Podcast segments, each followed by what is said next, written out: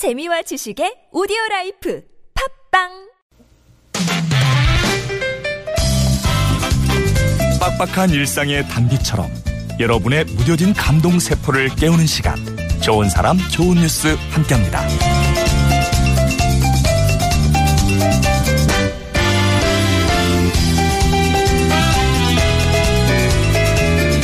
극한 상황에서 초인적인 힘을 발휘하는 사람을 종종 보게 되죠. 중국 남서부 윈난성의 한 초등학교 교사인 루안두이 역시 그런 일을 겪게 되는데요. 지난 29일 윈난성에는 집중호우가 쏟아져서 그만 집으로 간 학생들의 통학로가 끊기고 맙니다. 오도 가도 못한 학생들의 소식을 들은 루안은 곧바로 아이들에게 달려가죠. 15m 폭의 거센 계곡물을 뚫고 모두 67명이나 되는 학생들을 한 명 한 명 안아서 계곡을 건넜습니다. 이렇게 아이들을 옮겨주는데 걸린 시간이 40여 분. 쏟아지는 빗 속에 아이까지 안고 거센 물살에 버텨야 했지만 그의 헌신 속에서 단 한 명의 학생도 다치지 않았다는데요. 또 한 사람의 슈퍼맨이 탄생하는 현장이었네요.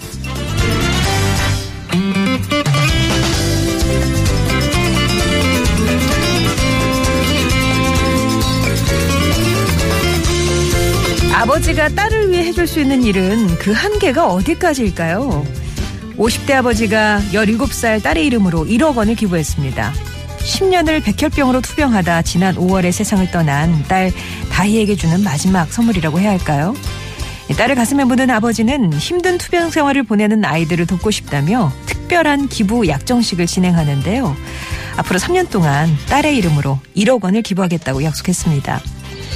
힘든 투병 생활 중에도 틈틈이 동시를 쓰면서 시인의 꿈을 키워왔던 고 방다희 양. 다희 양의 시에는 유독 희망이라는 단어가 자주 등장하는데요. 아버지의 뜻깊은 기부가 또 다른 아이들에게 새로운 희망으로 쓰여지길 바라봅니다. 지금까지 좋은 사람, 좋은 뉴스였습니다.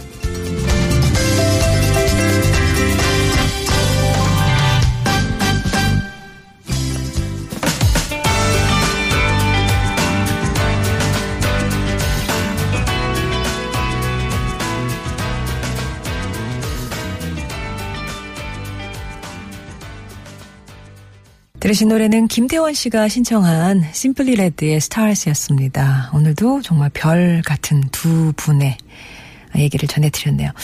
어, 그 67명의 학생들이 선생님 품에 한 명 한 명 안겨서 폭우로 불어난 그 계곡을 이렇게 건널 때 품이 얼마나 든든했을까 생각이 들기도 하고요. 평생 잊지 못하겠죠. 그 선생님의 품은. 그리고 아, 딸아, 예, 예, 가슴에 묻은 딸아이를 위해서, 예, 또 딸아이의 희망을 다시 한번 전하고 있는 아버지의 얘기도 전해드렸습니다. 아버지 한계가 어디일까요? 이렇게 얘기 드렸는데, 우리 엄마의 한계는 어디일까요? 안경희 님이 5학년 아들이 수련회를 다녀, 다녀왔대요. 이렇게 자고 오는 수련회. 그래서, 아, 삼계탕이라도 좀 끓여서 먹여야 되나 하고 이제 준비를 했는데 아들이 잠이 든 거죠. 피곤해서. 아침에 닭죽이라도 먹고 가라고 그랬더니 아들이, 아, 5학년이잖아요. 달라고, 삼겹살 달라고 그래가지고, 아침부터 삼겹살을 해먹겠다고요. 이게 떨어져 있으니까 어찌나 한가롭던지 가끔은 떨어져 있는 것도 필요한 것 같습니다. 라면서.